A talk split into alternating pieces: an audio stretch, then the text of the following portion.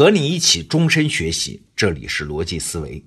昨天啊是国庆节，站在这个日子回看这几十年中国的发展，还是很感慨的呀。这让我想起了一架飞机的故事，今天跟你聊聊。早年间啊，坐过中国民航的人应该还记得一种飞机，叫图幺五四啊，那是苏联制造的。反正我第一次坐飞机坐的就是这种。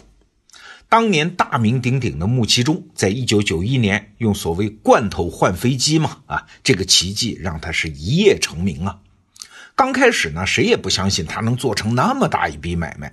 但是到一九九一年底的时候，哎，果然有四架苏联制造的图幺五四飞机飞到成都来了啊！大家大吃一惊。这是当年中俄民间贸易中最大的一宗易货贸易。哎，为啥叫易货贸易呢？因为穆其中并没有出钱啊，而是用五百个车皮的日用小商品换来了四架图幺五四飞机。当时啊，国内的航空公司是紧缺飞机，而苏联人呢又迫切需要中国的轻工业产品，这不就正好吗？穆其中就抓住了这个机会，做成了这笔大生意。当时啊，图幺五四飞机比美国的同类飞机要便宜得多啊。你看啊，一九八六年的时候，新疆航空公司最早引进的时候，价格只有五千万人民币左右一架。那一九九一年的时候呢，穆其中罐头换飞机也不过每架一亿元人民币。可当时啊，同档次的什么波音七三七啊、空中客车 A 三二零，那个报价都是四千万美元，多少啊？约合人民币大概三亿多元。啊，这就是三倍多的价格差距啊！但是是同档次的飞机哦，所以啊，图幺五四的低价格吸引了好几家航空公司，最多的时候有三十一架图幺五四飞机在国内航线上飞行。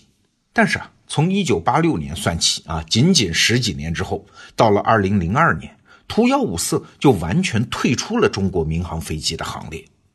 这一年就是二零零二年的十月三十一号，图幺五四完成了在中国民航的最后两班飞行。这以后，中国各个民航公司就转而从什么波音呐、空客呀去购买飞机了。哎，你会觉得奇怪吧？图幺五四不是比波音、空客同档次飞机便宜那么多吗？那为什么短短十几年之后就被中国民航放弃了呢？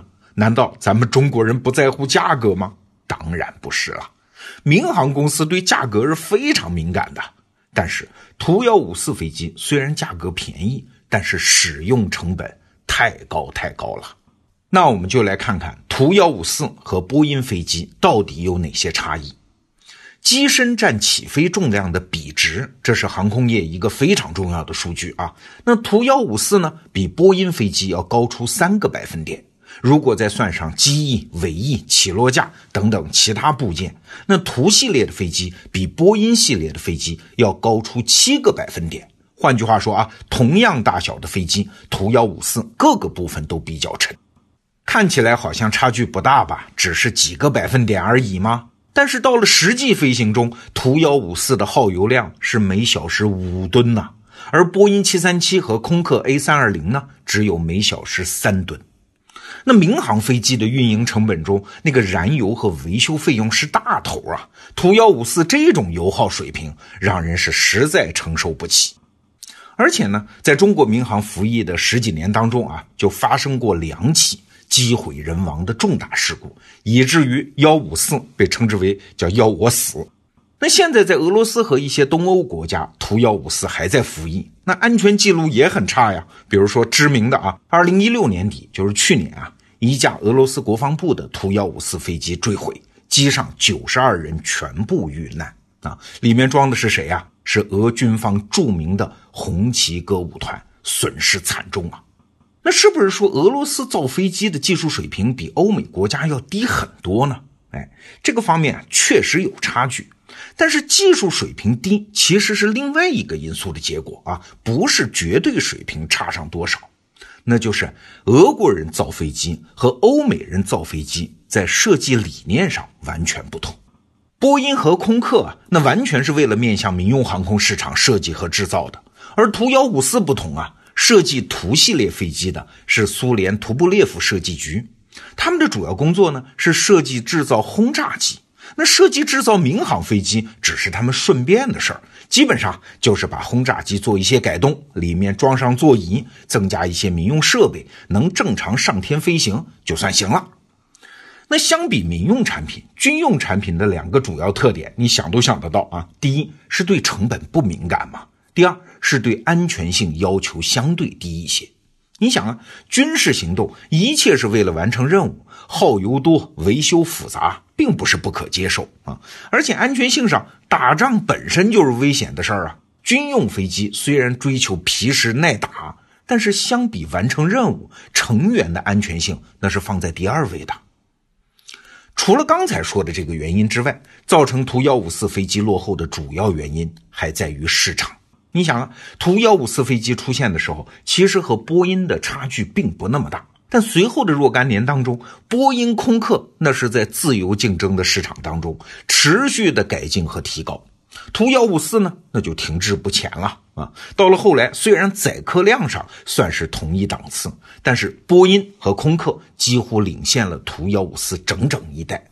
原因就在于啊，图系列飞机除了俄罗斯国内自己使用之外，外销主要是东欧啊、前华约国家呀，还有中国、越南，没有参与到全球竞争中去，这就造成了两个结果。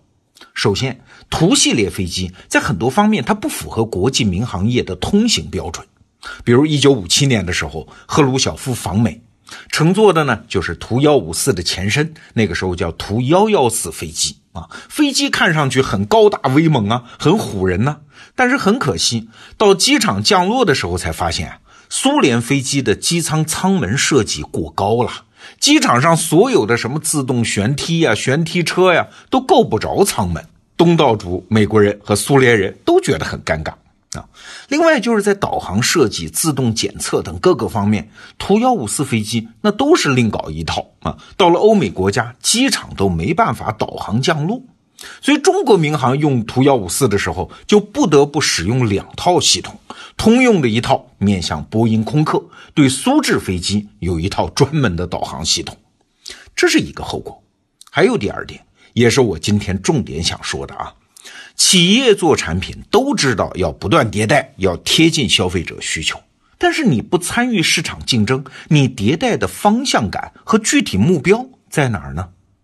我们静态的看图幺五四，各方面也很不错，该有的全有了，似乎也没什么可改进的啊。那只有在和竞争对手长期激烈的竞争中，企业才能不断的发现差距，找到改善和改进的方向啊。换句话说，竞争这个东西啊，它主要的作用就是帮助企业发现市场的动态需求。企业要做的呢，不是抽象模糊的更好，而是非常具体的。比竞争对手好，那波音和空客两家就是因为持续竞争嘛，冤家对头嘛，互相之间的差异越来越小。你要不是事先注意，恐怕你坐飞机的时候是分不清这一架是波音还是空客的。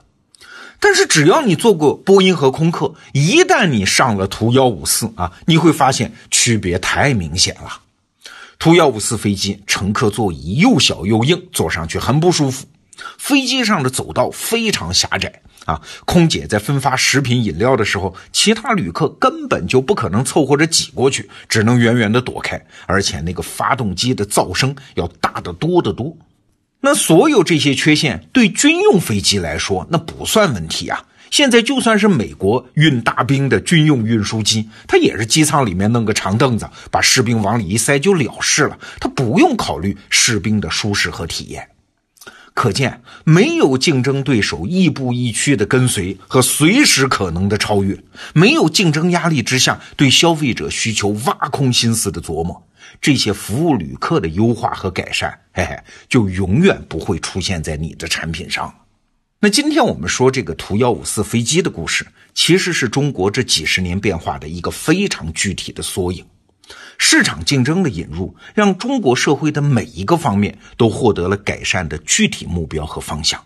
我们每一个人、每一家公司、每一个产品，不仅可以自己定义一个远方的目标向它前进，我们还有一个帮手，就是盯住身边的竞争对手，那就可以不断获得改良和进步。中国近四十年来的进步，这是最最根本的动力啊！好，祝各位国庆节愉快，明天见。